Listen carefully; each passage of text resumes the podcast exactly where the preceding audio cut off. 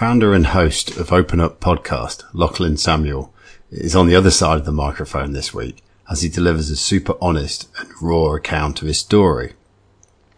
Lachlan begins by sharing how he was caught up in the highs and lows of the WA FIFO culture and the impact it had on him, his self-image, and his relationships. It's really interesting to listen how he shares his self-talk during this period. It was this impact that left him feeling that the world would be better off without him and led him to attempt suicide. Lachlan's story, however, doesn't stop there. He talks about the process and reaction to sharing his attempted suicide with others. He also talks about further brushes with suicide, including those around him who had had an impact on his life. The most impressive thing is his continued work on him and in himself, and how he's unravelled the sources of the stories that have defined and dictated his life, which lead to even more revelations which you'll hear about in the podcast. This work now includes giving back and serving the community through his Open Up podcast and support group that supports people in similar circumstances with courageous stories of overcoming struggle and dark moments. Lachlan also talks with great optimism about the future of mental health in Western Australia. It was a true privilege to create a space for this story to be told and shared with this very brave young man. So I give you Lachlan. Hello and welcome back to WA Real. I'm your host, Bryn Edwards. Opening up and getting vulnerable as a key element of mental health is one of the themes we'll be exploring today with host and creator of the Open Up podcast, Lachlan Samuel. Lachlan, welcome to the show. Thank you, my man. You've got a sexy voice. Thank you very much. I'll take that as a compliment from a fellow podcaster. Yeah, there you go. So one of the questions I always kick off with is how people ended up in Western Australia. And you're obviously from New Zealand. Yep. For those who can't see, the tattoos will give that away. But tell me, how did you end up here? Because you came to Kalgoorlie when you were 19. Yes. And so Perth later on. Literally, my older brother has lived in Australia since he was about 20 and he's 40 odd now. So he moved from Melbourne to Kalgoorlie. He was working, doing FIFO, Dido as well, drive in, drive out. And he just kept battering me with messages saying, this is how much money I'm making, you should come over here. Because at the time, I think I was an apprentice plumber drain layer making about $420 a week on 60 hours. Right. Yeah, so he was battering me, telling me how much he was making off of one day, which was like my weekly wage. And one day he told me 14 hours I made like $1,000 or something. I was like, man, get me over there. Told me I had a job, so pretty much booked a ticket, and like 1 week later I was in Kalgoorlie working on a mine site. And how long's that been for now? Ooh, that was about eight or nine years ago. Yeah. Had any hankerings to go back to New Zealand? Not to live. No, since moving from Kalgoorlie to Perth, I've become very much accustomed to the laid-back, like easygoing lifestyle that they have here. I don't want to leave good coffee either. You don't want to leave good coffee. So, how did you know much about Western Australia when you grew up? Or obviously you knew about Australia because across the pond. Yeah. But Western Australia, or was it just miles away? No, not at all. I had a lot of friends whose parents moved to WA and Perth in particular to do FIFO, especially in high school. But I thought Perth was just like next to Sydney. I thought Perth and Penrith were the same thing. So like growing up, I had no idea there was another side to Australia. Yeah. I just thought there was Sydney, Melbourne, Gold Coast, and Brizzy. And what do you enjoy about living here now? Obviously coffee. Yeah, coffee. It's just the lifestyle, especially when you go down south to Margaret River and stuff like that. Yeah. This is a real easygoing, laid-back lifestyle, but there is so much opportunity here. There's so much more. It's abundant here. Whereas back home, you've got to be uber talented at something to make your way through, to the pinnacle of any category in industry. Right. Is that because it is, I view Perth as being remote, but is that because New Zealand's that next level remote, or? I think it's because it's based on mostly sports accomplishments. Right. Obviously, All Blacks and things like that. Yeah. That's what it's based off of. That's how you determine success back there. Right. There you go.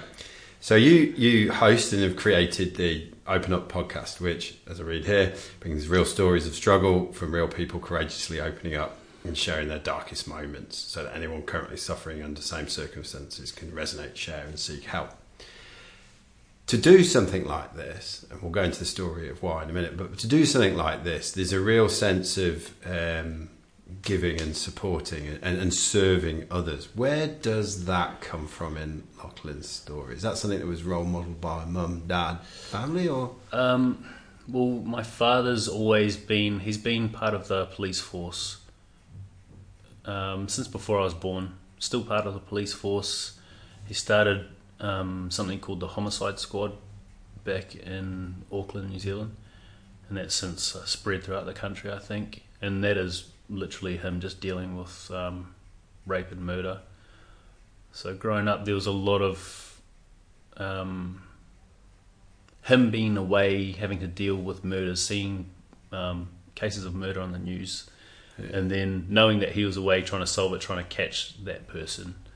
And so I never felt compelled to be in that position amongst violence, but that was very much an influence on me. And Going to where, you know, just wanting to help people. Yeah, it was very much an influence. But my mother also, I think, embedded in me subconsciously the fact that I was a healer, because she went to a psychic when I was little, and she told me that the psychic told her that I was supposed to be a healer when I was older, and she kept saying that over and over, like here and there throughout my life, and I think I fucking believe it. I believe it. Like, it's my absolute core now, but I think that at times when I've fallen behind, when I've hit depression, anxiety, stuff like that, I've fallen back to, okay, I'm a healer, what do I need to do? I'm not aligned with who I believe I am. Right. So let's return to that. Nice. Yeah. It's funny what the power that words have. It's amazing. Yeah. Because, there's a little program that your mother's put in you. Yes. Which somebody else has put in her. Yep. And now it's, in effect, playing out. It is, man. It's awesome. Mm. And what is it you think, obviously you now believe this, what is it you think you're healing?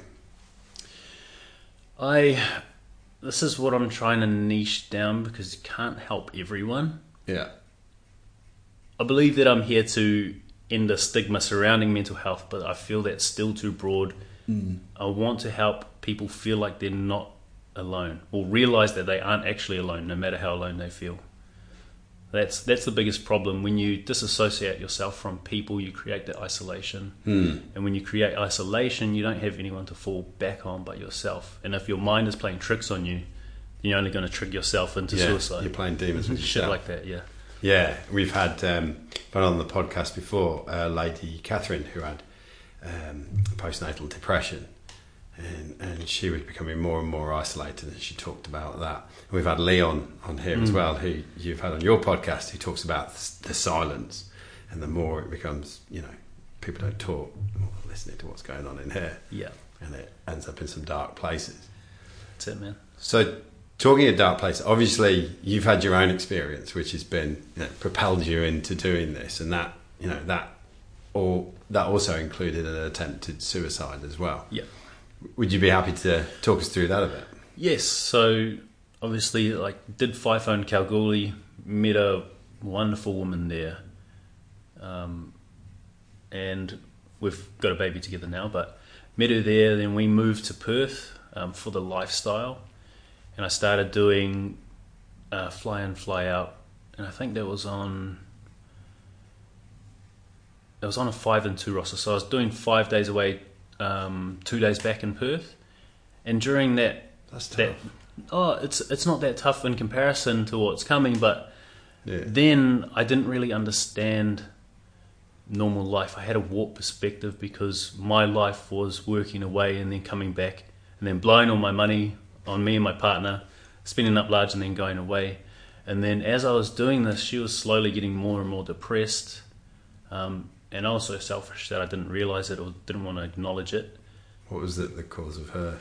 Because I was away so often. Yeah. Because neither of us had family in Perth. So for her, she was living here alone while I was away making money with all my friends, going to the pub, going to the gym at night, come back, and then I'd blow it all.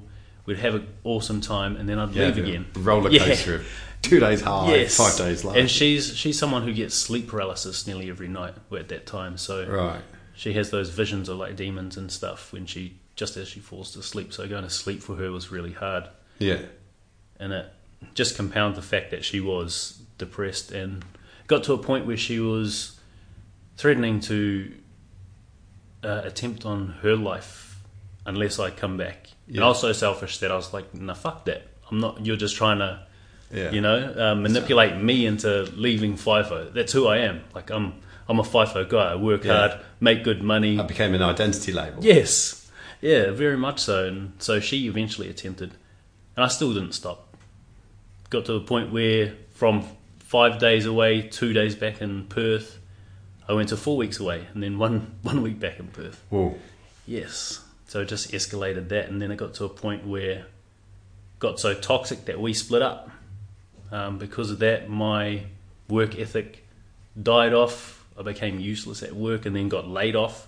Because of this? Yes, and so I lost my identity. Yeah, if you big time, and that was real. That was like the pinnacle of the money I made. So that was like $3,000 to $4,000 a week, and I loved that identity. I loved being... Yeah. This, like, at the time, abusing steroids as well. So I loved being this jacked dude who had a lot of money. Right. And then when I lost that, boom, over, man. And I spiraled hard into depression. Right. Yeah. And you say you spiraled hard into depression. What was sort of some of the stories you were telling yourself? And what was sort of the things you were acting out? Well, the story that I've had in my head for a long, long time, which I'm learning to get over at the moment, in the last 6 months, is I am not enough. I think that's the same for everyone, that I'm not enoughness. I don't deserve and I'm not enough. Yeah, like I tied my identity to having that money and to being this person within my family or my friends group who was successful. Air quotes. And so when I lost that, I was like, shit. I'm a failure now. What do I have? Like, all I have are these qualifications that relate to the FIFO industry. I can't go to anything else. Like, I have to stay in FIFO, you know? Mm. And it scared me to go back. Because, you know, the impact it's having elsewhere. Yeah. It scared me to go back, man. So I was stuck in limbo, feeling like I wasn't enough, telling myself I wasn't enough. Telling myself I was a piece of shit, really, to be quite honest. Mm.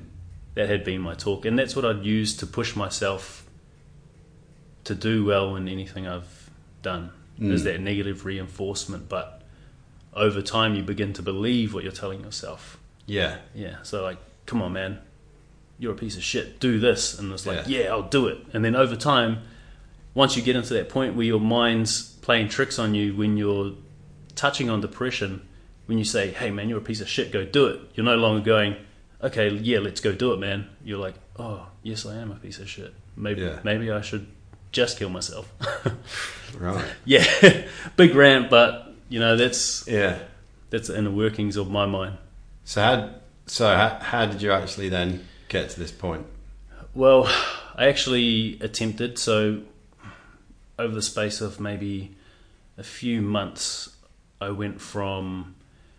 borrowing money off of everyone I loved and cared about, even people who couldn't afford to give me money. So I knew I was putting them in a financial deficit.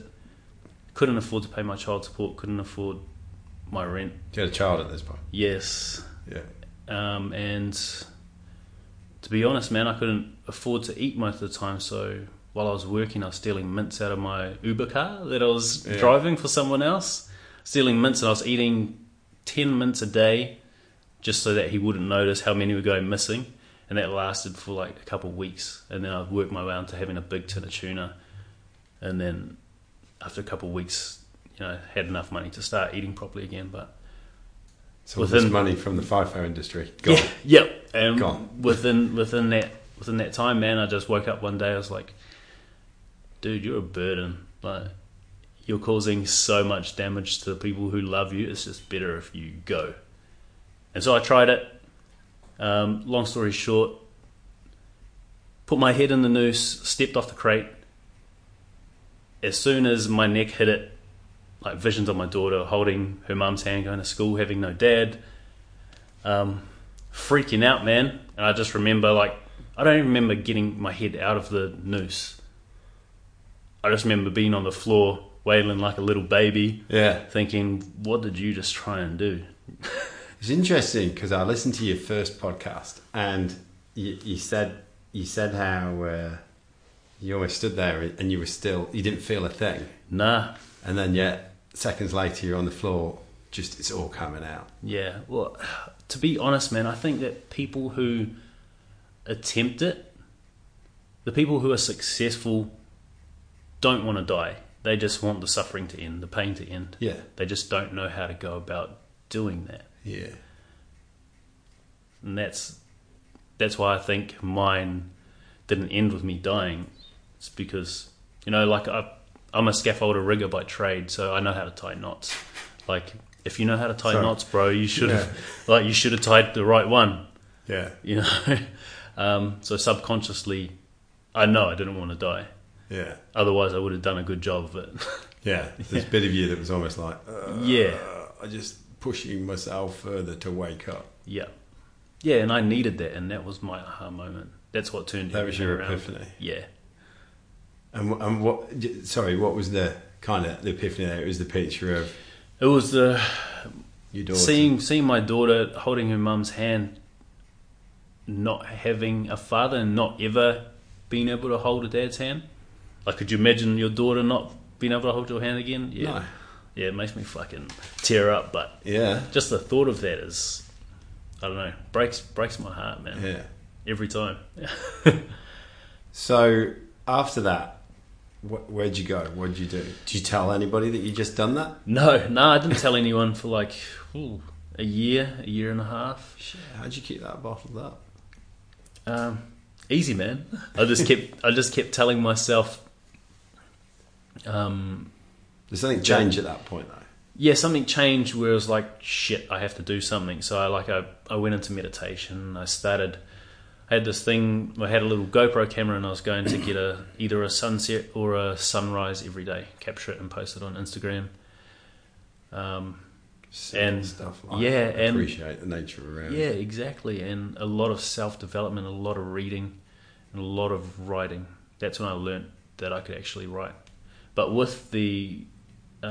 chasing the sunsets and the sunrises, I didn't realise that I was using grounding as well, so connecting to the earth, receiving the negative charge and reducing inflammation, all that sort of stuff, man. Ionization is super powerful. But yeah, man, from there it's just been an upward climb. Like, there's been obstacles and barriers, but they've been ones that I can overcome because you're going forward, because I'm slowly learning every day. Far out. And so, how long after did you start to write your blog and then move into Open Up? Well, when did you first tell somebody about? It was when I wrote that blog piece, because I was just writing stuff for Facebook. I was one of those people who, you know, someone will post something and there'll be people arguing in the comments, and I'll go and give my 2 cents and be like, I got you. I argued the shit out of you. Like, one of those people, man, like social justice warrior. But from his keyboard. Yeah, but I was writing little blogs and pieces like that after reading Russell Brand and his book about the world. And then I was writing one day and it just kept coming out, all this stuff about my attempt. And I was blubbering like a girl writing it, just crying all over the paper. And then it got to the end of it. I was like, shit, I've never actually read this, or like never said it. Never said any of it out loud. I've internalized it because I've never spoken to anyone about it. And so... How did that feel? Scary. Scary in what way? Scary to think that I'd done this, but I'd never really owned up to it or spoken about it, or like even tried to seek help. I just thought I could hide it and bury it and it'll be okay. Yeah. But I ended up deciding that I'd post it on Facebook. And then I called my parents. I said, look, this is what's happened. I've written this. I want you to read it. And then call me. And so they called and they were crying. I let my daughter's mum know and my partner at the time.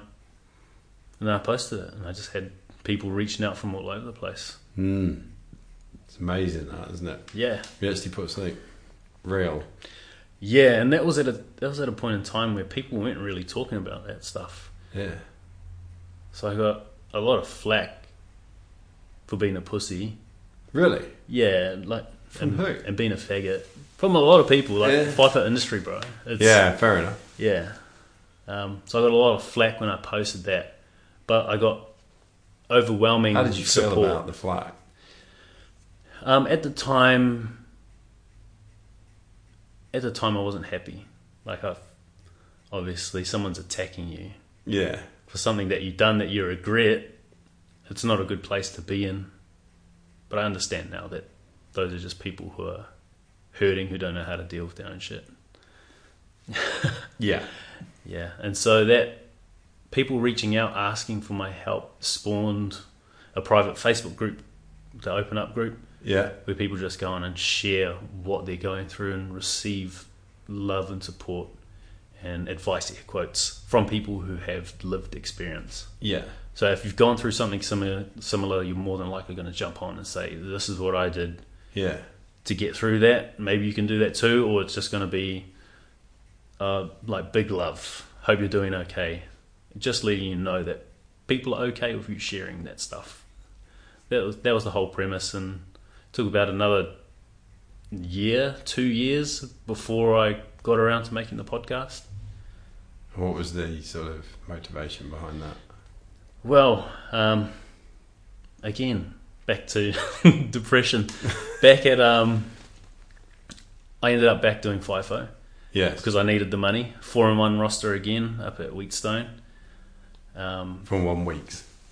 Yeah, four weeks away, 1 week back. Yeah. And what was it like going back to that? It was hard because I wasn't the same person.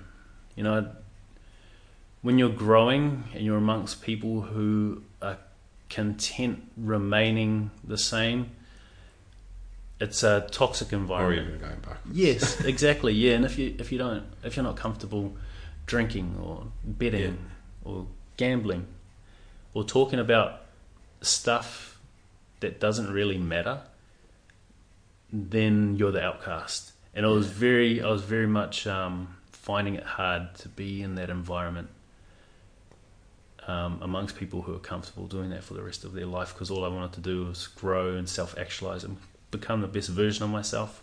I didn't see that happening. But within that, man, I was touching back on depression again, and it got to a point where I was telling the boys I was working with that I wanted to attempt again. Right. Yes, and that if I went back to my room, I was probably going to try. And so one of the boys there are two of them that I really owe my life to the second time. One of them actually, like a month ago, took his own life. Wow. Yeah.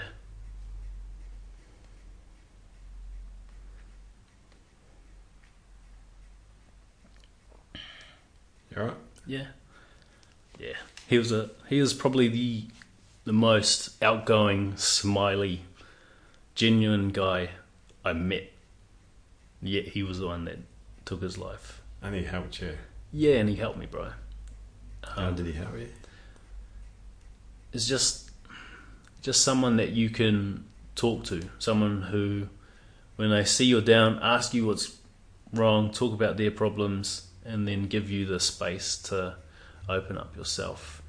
And when I was super forward about wanting to attempt, there was no knee-jerk reaction of like, ugh, that's too much for me, to make me defensive and be like, oh shit, I can't express this, I can't let it out. It's just very open to me being open. And that helped me tremendously. And he was someone who was there for me big time then. And when I was forward and opened up about that, I went to my supervisor, or the site coordinator for our company, and he was just pretty much like, nah, you're not going back to your room. I'm not letting you go back. You're on a plane right now. And so they got me out, and that was the last of it. That was the last of you. That was the last of it. But the reason that I get emotional about my friend is because from the day I left to the day he passed, and we heard about him passing, I didn't once reach out to ask him if he was okay, because I just viewed him as the smiley guy. Yeah. You know, even though it was a mask, I just viewed him as a smiley guy. I never reached out once. And even for his service that they held here, I couldn't turn up because I just felt so guilty. Mm. So it's a fucking ripple effect, bro. Yeah. I'm probably more than likely going to feel guilty for that for a long, long time. What's the guilt? That you didn't go and... That I didn't even attempt to reach out. Yeah. You know, just paying that forward. Yeah. Just paying that forward, man. Hmm. And is that part of what Open Up's about now? Yeah, very much so. Like, I've got his name and that he passed on my vision board. So every morning I wake up, I read that vision board, read his name, tell him that he's a big reason, a big part of my why, a big reason that I'm pushing forward with Open Up. So how did that relate to the podcast?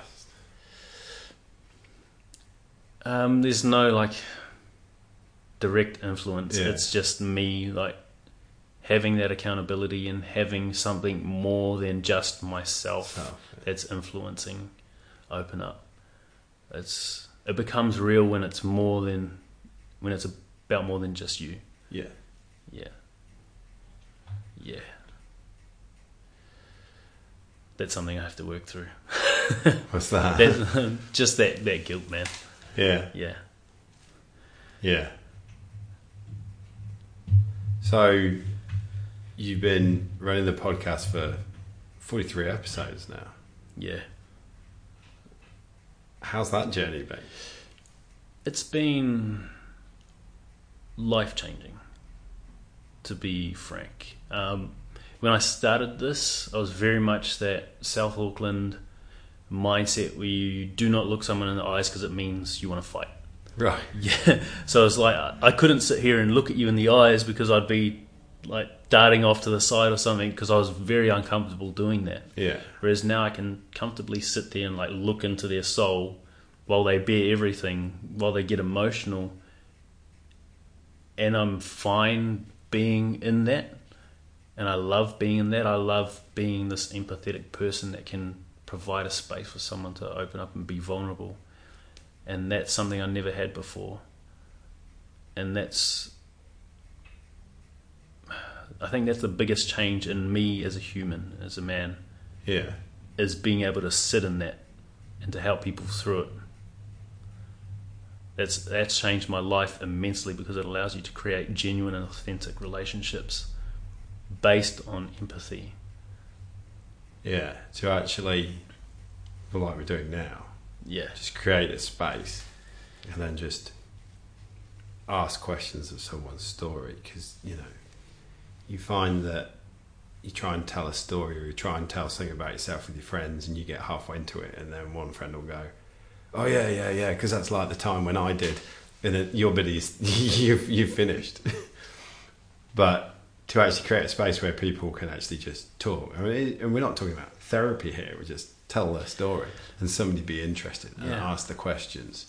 But then to sit there with it, and you know, like you have today, just now, you know, talking about your friend, and then you sit with that story, and you're like, wow, yeah, well, that changes you. That's the other big part about it, man, is that you learn how to listen. I was very much someone who needed to talk about myself because I needed to be validated all the time because I had so many insecurities, and there's a massive one that I should probably tell you about, but we can talk about it later. so many insecurities, needed to validate myself. So I'd just talk about myself constantly, put myself, no matter what you're talking about, I'd try and work myself in and be like, oh yeah, but I did this. That's similar to what you're talking about, so let's talk about me. Whereas now it's like I'm pretty comfortable asking you, like, what are you doing now? What do you enjoy? Are you happy? Shit like that. And I'll just listen contentedly because I'm genuinely interested. Yeah. And that's because I no longer need to talk about myself to be validated. Yeah. And I think I met Rahul, part of Perth Active Depression Group, and I sat with him and he just went on and on and on. But I was content listening to him because I could tell that it was his passion. And at the end of it, he just goes, man, you're one of the best listeners I've ever been around. It's like, it's because I care, man. It's because I care enough to listen. Yeah. Most people don't. And that's what you learn doing stuff like this, especially with mental health, which you'd know. Yeah. You learn so much when you just shut up and listen. Yeah. And if you ask a few questions, the gold drops out. And you, after a period of time, you just hear this stuff and you're like, that's it, man. Yeah. I even get it with my daughter. Yeah. If I actually ask her questions, come out of parenting tell mode and just ask her questions and let her talk, after a while you hear it and you go, wow. Yeah, it's even to a point now where when I'm talking with friends, I'm trying to get to their mission statement, their why in life and their higher purpose. Like, I'm not just interested in, oh, okay, so you went to the gym, you did CrossFit, you ate this and that because you're on a diet. Nah, why are you doing that? Like, I want to know because I want to be a part of your life, like, for real. Yeah. Because I care about you getting to what you want to get to. Yeah. And why you actually want to get there. Is it genuine? Is it because you're aligned with who you are and that's where you actually want to be? Or is it a mask that you're creating for achievements and shit like that? Do you find that then depths out your friends, some of your friends, really quickly and they're like, look, just give it a rest? Yeah. Or yeah, I've always been a person who hasn't had too many friends, to be honest, man. Like, a lot like my mother, she's very cold-hearted. She will, if she lets you in her circle, like, you're going to stay there, but she doesn't let many people in. Like, growing up, I think she may have had, like, 1 to 2 close friends throughout my entire, like, childhood and adolescence. Yeah. So I think I've picked that up. And at the moment, I probably have, like, 4 or 5 close friends, but they're all quite happy for me to dig and dig and dig. And then we get to a point where it's like, maybe you should do this, and they're like, oh shit, okay, didn't think about that, thank you. Yeah. Yeah, but my circle's small, and I think you have to keep it that way if you want to keep it authentic. Yeah. I hear you. So across the episodes, you must have, I know you mentioned, you know, looking for different tools and techniques that people have brought up. What have been some of the interesting sort of new learnings that you've got out of it? New learnings from the tools and techniques.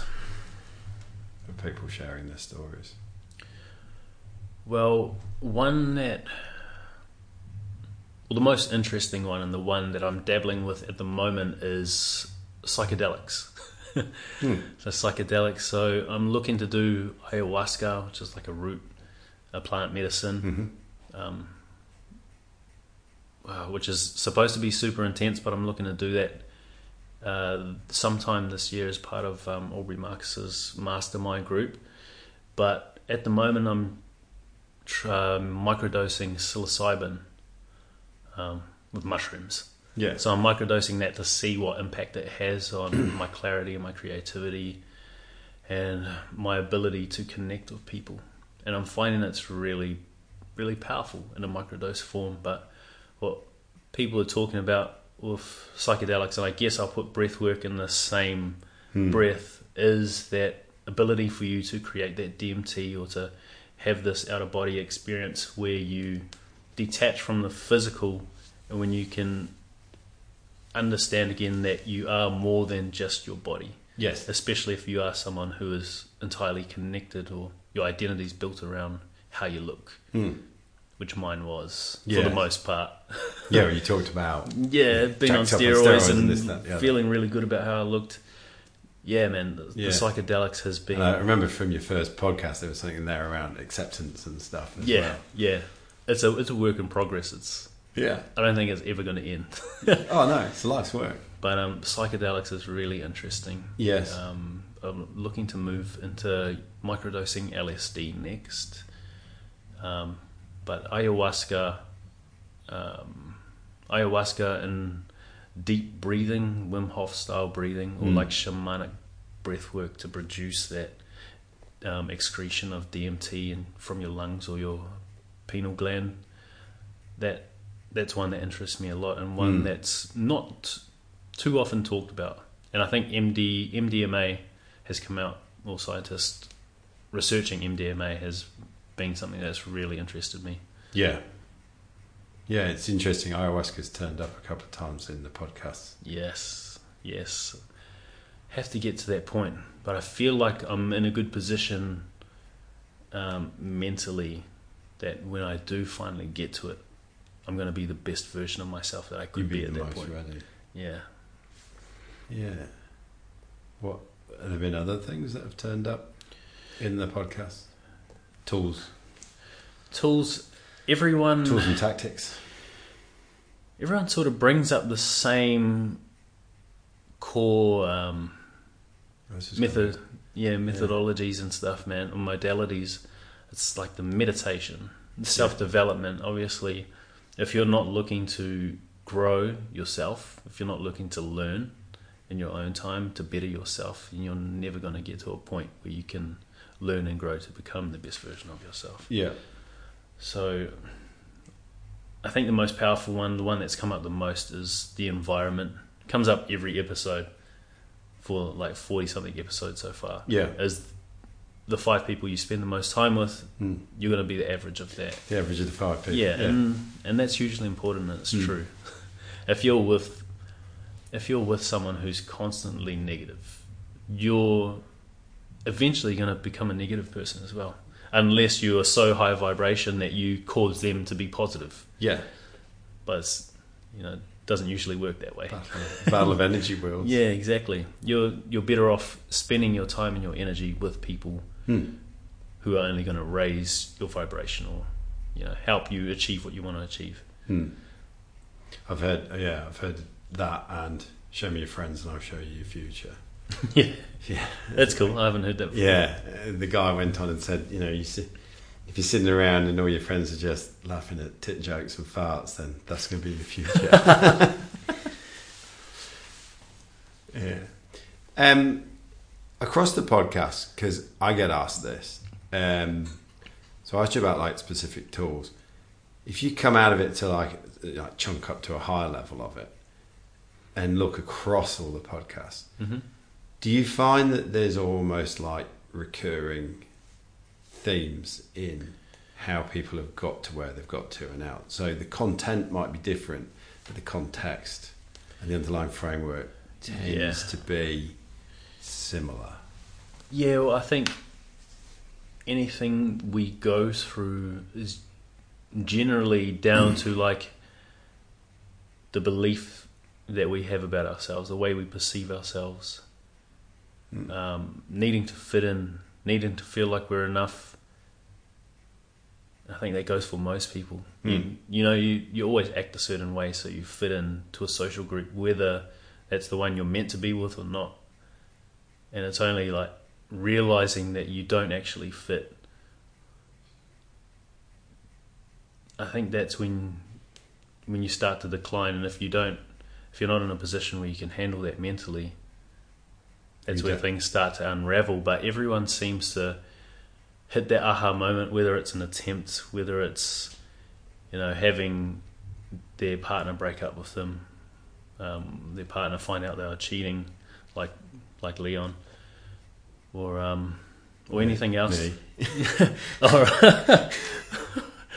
Yeah, or anything else, man. It's everyone seems to get out the same way by first having to accept that is their reality at that time, and that they need to work at it, not anyone else. I think that goes for anyone, man. Yeah. It's the same thing throughout.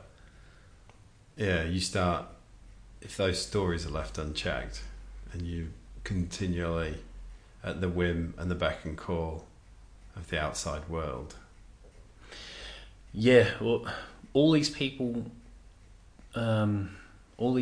after they've gone through their hardships have to at some point accept responsibility for the role they play in creating that situation in the first place. Yeah.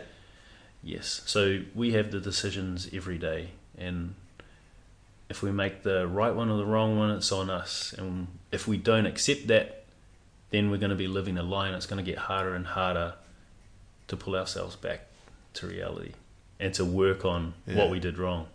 So by accepting it, we can move forward, and that's what all these people have done. So I have this theory, that you might go on these, sometimes I call them games of hide and seek, from yourself, right? You think you're this, you think you're that, so you go out and act that out, and this, that, and the other, and then you have this sort of realization that no, it's not quite you, and it's time to come back to the core you. And you can try and ignore it. You can anaesthetize it with drink and drugs and what have you, or you can ignore it and anaesthetize it with a modern day one that I see is busyness. We can be really fucking busy, and I found it interesting. Certainly, we just had Christmas. Yeah. And the amount of people that they're away from work and away from business, and they slow down, and all this stuff starts coming up.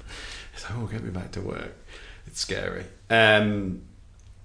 You can try and ignore it. And after a period of time, I refer to it as almost like your greater total self will go, right, I've had enough of this. We're just going to smack you back. Yeah.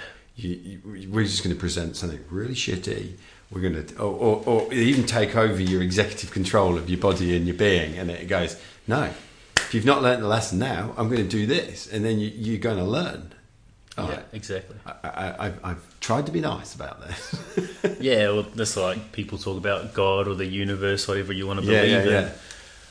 They'll say like the universe will give you these lessons, and if you don't learn the first time, it'll give you it again. Yeah. If you don't learn the second time, it'll just keep giving it until you finally learn from that and grow and become a better version of yourself. And that's like the physical body as well. Yeah. Like if you're eating shit, you're ruining your digestive tract.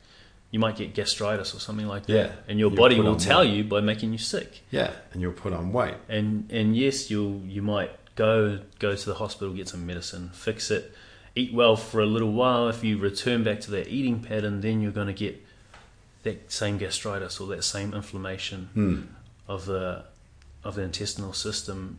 It's going to tell you again, like, look, what you're doing for yourself isn't good. Like, return back to what made you better. And I know that firsthand because that's what happened to me. Yeah. So that's why I'm speaking about that. But that's the same with our hardships in life, spiritually and mentally, is we're going to be presented with these opportunities which seem like obstacles at the time to grow, to learn, and to stop doing whatever it is that we're doing because we're making bad decisions consistently, which are leading to a shit life or a life that isn't suited to us, that we aren't aligned with. Then the other part that I'm wrestling with at the moment, and I kind of asked you this before we started, is because I'm meeting more and more through the podcast of amazing people are doing amazing stuff, yet it's all from an instance that was pretty shitty. Yeah. Recently Anne O'Neill lost her family, lost her leg, lost her husband, now looks after people. I've had people who have had drink problems, drug problems, like Leon, yourself, and even, in my story, there's real rock bottom bits, and then you're like, right. And now you're like, you have this personal IP and you want to do something with it. Yeah. Do you think that's part of the journey?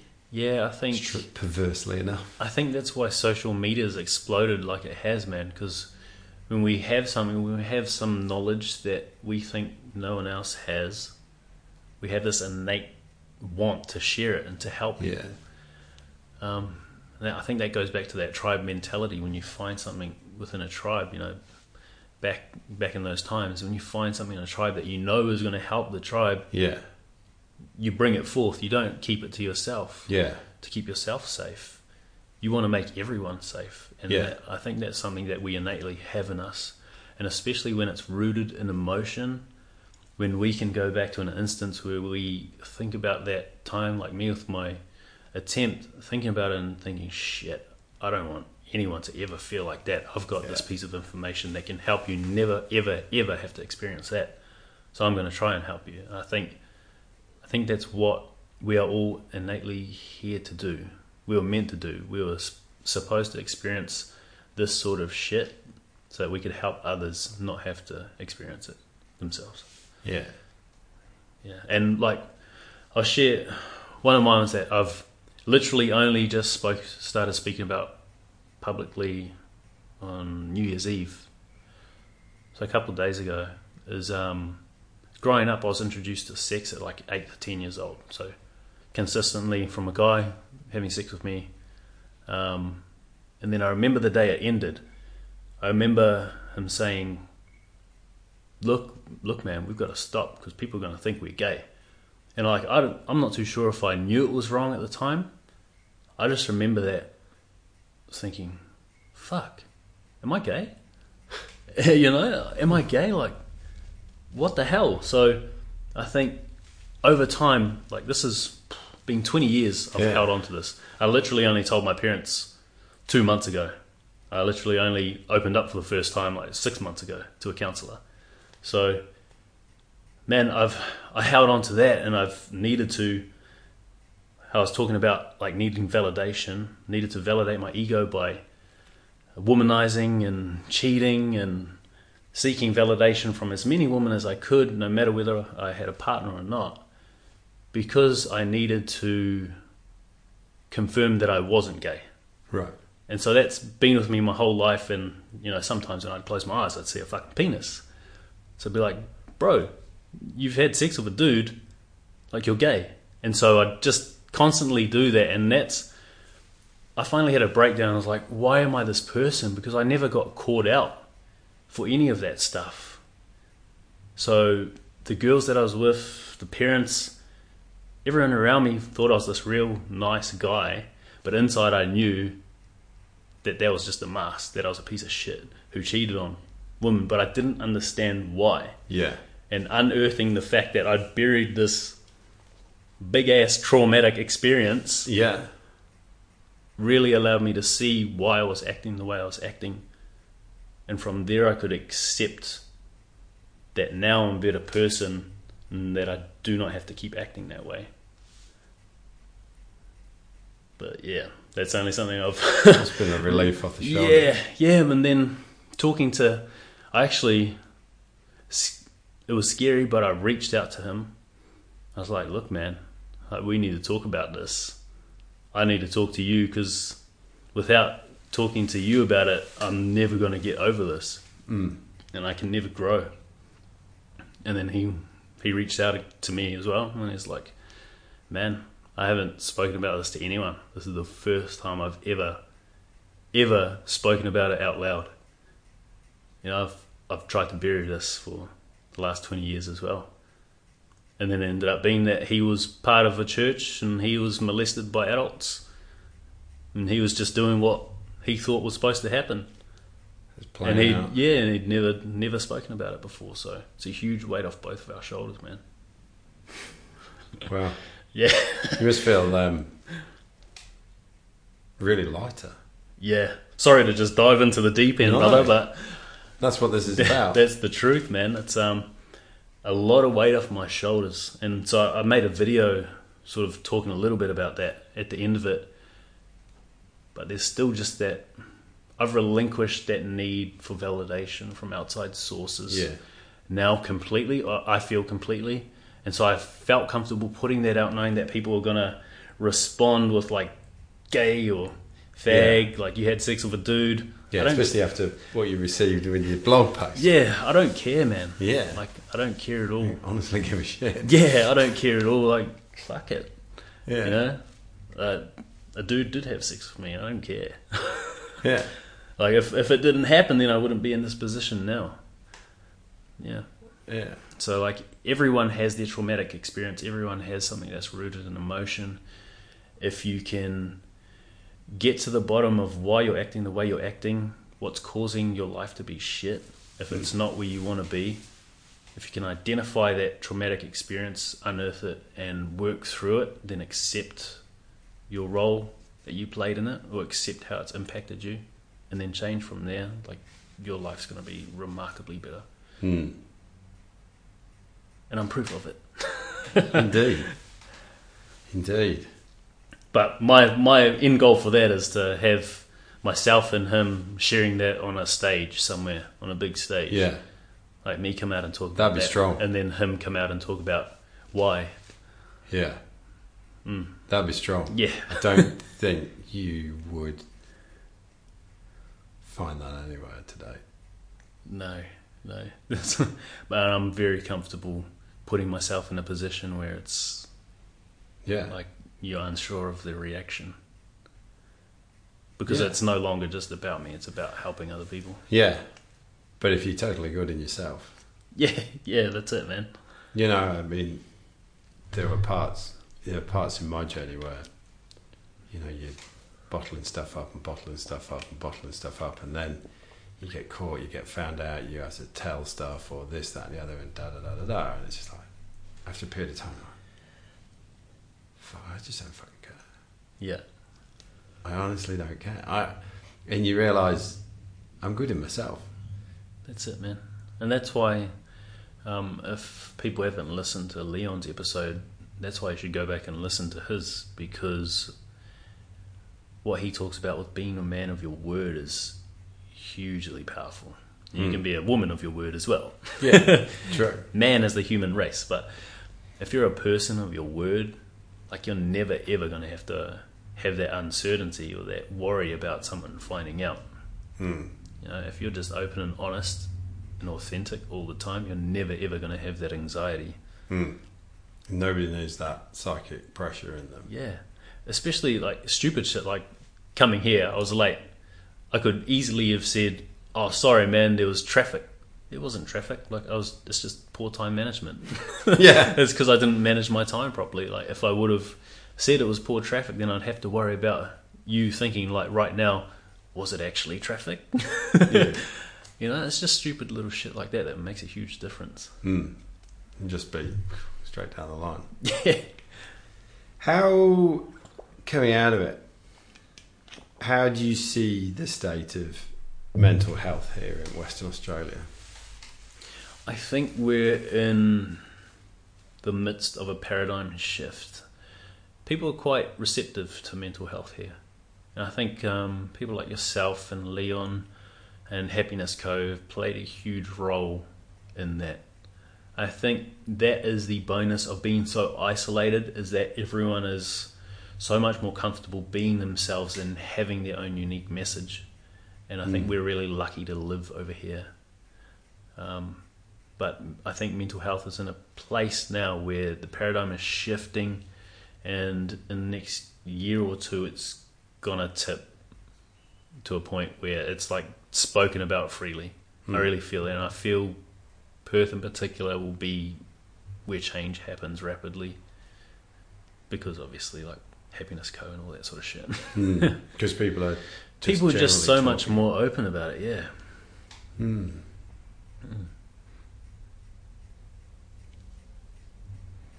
Do you do you still reach out to any of your buddies in the FIFO industry? Because I'll be honest, I've never worked in the FIFO industry. Yep. Yet, as soon as somebody says to me, oh yeah, no, it's really good, I work like 2 and 1 or 4 and 1 or 4 and 2 or this, that and the other, and I just, all I hear is the first bit is usually double the second bit. Yeah. And then I go, so let me get this straight. Over a 6-week period, let's say, 4 and 2, over a 6-week period, 66% of my life will be at work, and 33% of it won't. Right? How do I like that? How do I feel about that? And it's I can imagine it being easy to be allured by the money. Like, you're talking about, oh, I get 3 or 4 grand a week. Yeah, great. Yeah. But it's your life you're trading. It's your time. I'm going to be doing a podcast in 2 weeks' time with somebody who goes deep on time literacy, how we perceive time, this, that, and the other. I'm fascinated by it because I think people sometimes think it's an infinite resource. And it's our biggest asset, man. Yeah, it's our biggest asset. And yet we trade it away so fucking freely. Yeah, well, I think the thing is, especially with FIFO, you go into it with the mindset that I'm going to work hard for this long and make this much money, which I can then invest in property or something else that's going to get me further ahead than if I was working in town. I'm going to make double the money, so I'm going to have to work half the time. But in reality, you get out there, you get so accustomed to the lifestyle and the money, your perspective of normal life becomes so warped that I think people talk about golden handcuffs. It's you're stuck out there because unless you had qualifications that apply to city life before you went into it, you have nothing else to fall back on. So you have to keep going back if you want that sort of money. And what comes with money, if you're silly with your money like I was, is that you spend it. So you're continually spending as much as you're making. So, you know, you're going to be in this revolving door where you have to go back to FIFO, where your life becomes FIFO. Yeah. That's it, man. That's the trap that people get stuck in. Yeah. Like, unless you're strategic with your money going in, you got no chance. And you keep focused. Yeah, your that's time. It, man. You need accountability big time. Do organisations offer any of that? They just want bodies and pay for bodies. Yeah. Or do they? No. I haven't heard of anyone that offers that sort of strategy. Yeah. So, what are some of the things that you've learn about yourself in this journey? I have learnt that I never felt like I was enough for my father, whose love I craved the most. And after having talked to him, I've realised that there was a story I made up in my own head because I felt I was too soft for him, and that's why I did boxing, all that sort of stuff. I remember getting knocked out in front of my dad when I was boxing, and so from then I just always felt like I wasn't enough, and that influenced a lot in my life, man. Infected a lot of my life, and that's a belief that I've held up until maybe 2 months ago, that I wasn't enough. What else? I've learnt that I can be someone who cares, someone who listens, someone who doesn't need validation, someone who can at times detach from the ego. I'm hoping to be able to detach from that, you know, for life, but I don't see any way that I can make that happen in the near future. I've learnt that I can love freely, that I can just be comfortable being my absolute authentic self, because as long as I'm comfortable with who I am, it doesn't matter what anyone thinks of me. Yeah, that's the most important thing. It's pretty awesome. Yeah. And what are the stories you tell yourself now? Well, part of my vision board is telling myself that I'm enough, affirming that I'm enough, affirming that I'm a healer, that I am here to make a difference, all that sort of stuff. So my stories are all positive, are all aimed at helping me achieve my higher vision or purpose, which is changing that stigma surrounding mental health and helping people resonate with the stories so they don't feel alone. It's powerful stuff, man.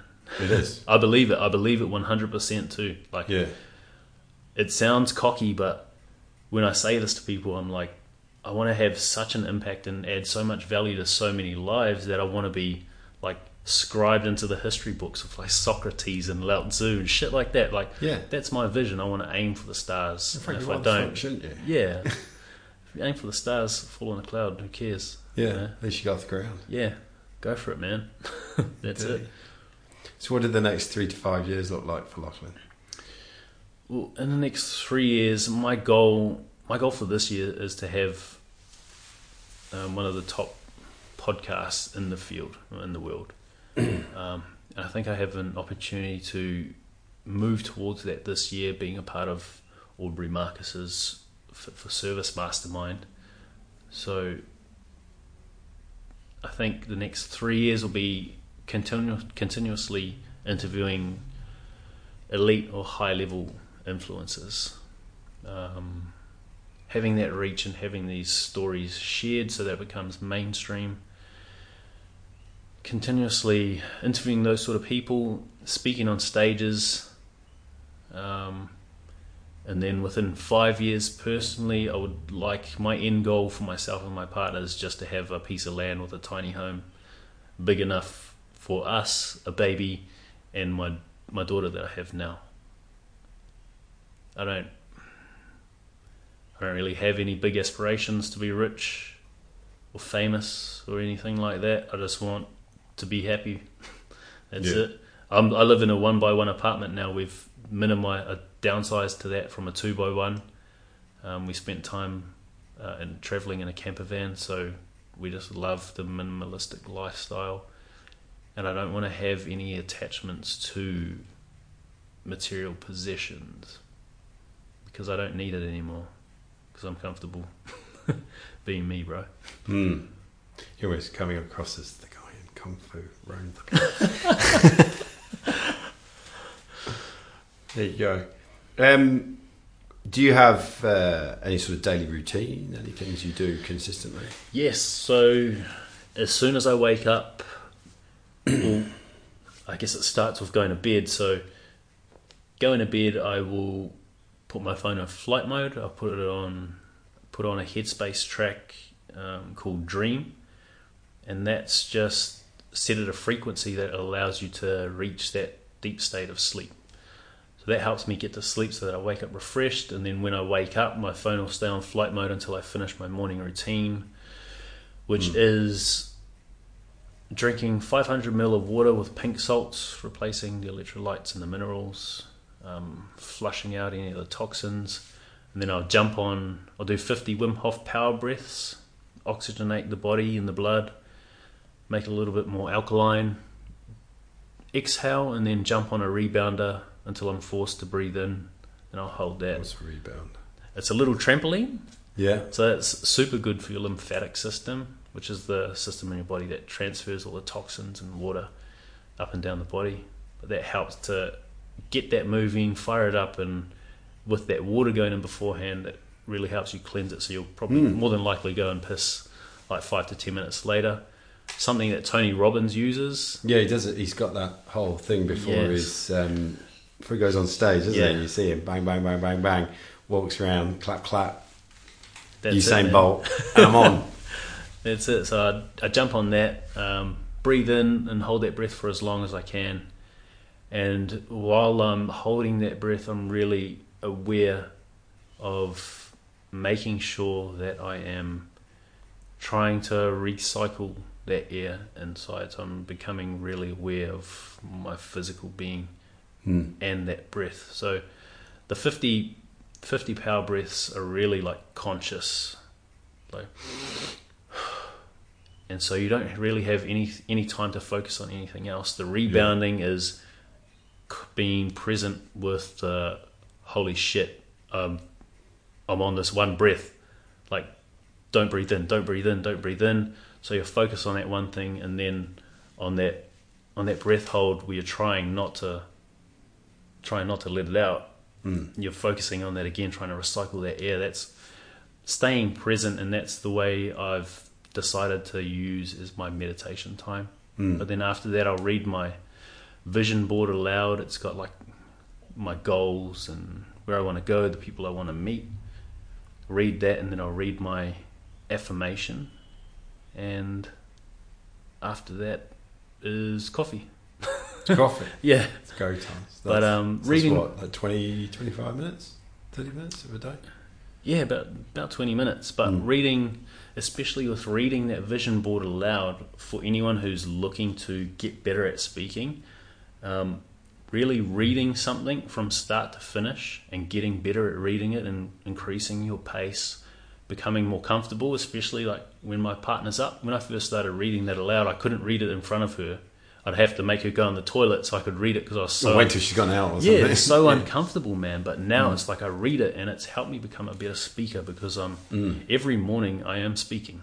Like whether it's just me there or my partner there, I am speaking, I'm putting in the repetitions and getting better at it. And like with anything, the more you do it, the better you get. Yeah. Awesome. Yeah, side note. There you go. If you could go back and give Lachlan a piece of advice shortly after you attempted suicide the first time. Yep. Knowing the journey that was ahead. Because there's no... not beforehand, but from that journey on, what piece of advice would you give them? What piece of advice?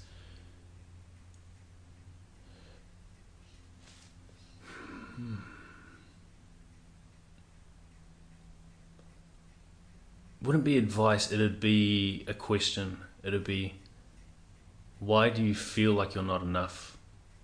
Because that spawned everything, I think. And me having to ask myself that question probably would have changed everything. Like, I love where I'm at now and I wouldn't change anything, but if I had to go back, that would be what I'd ask him. Because I would trust him to ask himself that question honestly. Mm. Yeah. And come up with the right answer. Yeah. Awesome.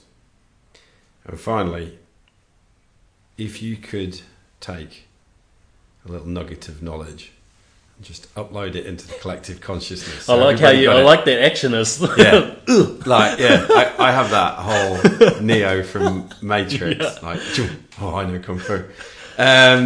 If you could do that to the whole collective consciousness, so everybody got it, what would it be?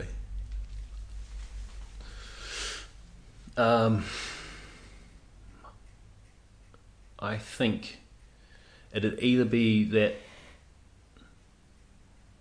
centered around that being enough, or like asking yourself this question, why do you feel like you're not enough?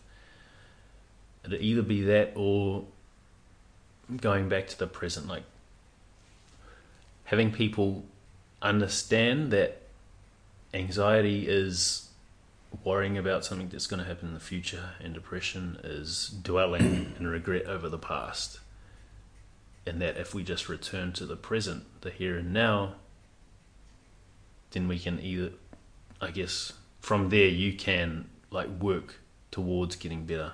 You can't do it by focusing on the past or the future. You can only do it in the present. That would 100% be what I'd upload. Yeah. Make life a lot easier. Yeah. Do us out of a job. There you go. If anybody wants to come and find you, listen to you, where can they do that? Join the group. Yeah, I think across Facebook, Instagram, iTunes, Stitcher, and all the other Android apps. It'll just be Open Up Podcast with Lachlan Samuel. Maybe social media, it'll be Open Up Podcast, and it'll pop up with my face. I'm a Kiwi, so it's brown, and I've got the same cap on in the picture. Yeah, blue cap. Indeed. There you go. Luckily, it's been an absolute pleasure to talk to you today, and I feel privileged to have created a space and allowed you to tell your story so deeply and openly and honestly. Yeah. And I look forward to having you back on the show. Yeah, man. In years to come. Yeah, when you're on stage, you're talking, breaking barriers. And stuff like that. Well, it's hugely powerful what you do, man. I'm grateful for people like you who are doing this, who are in this space, who are so willing to put themselves out there with something as vulnerable as this. I know it's hard to share these sort of stories straight off the bat, so it must have been hard for you because you started a hell of a long time before me. So in many ways, you're a pioneer in this field, brother. So thank you for doing what you're doing. Thank you. And I'm excited for what you're going to do moving forward with men who, you know, have separated from their partners. Yeah. Thank you very much, bro. Thank you, bro. Cheers.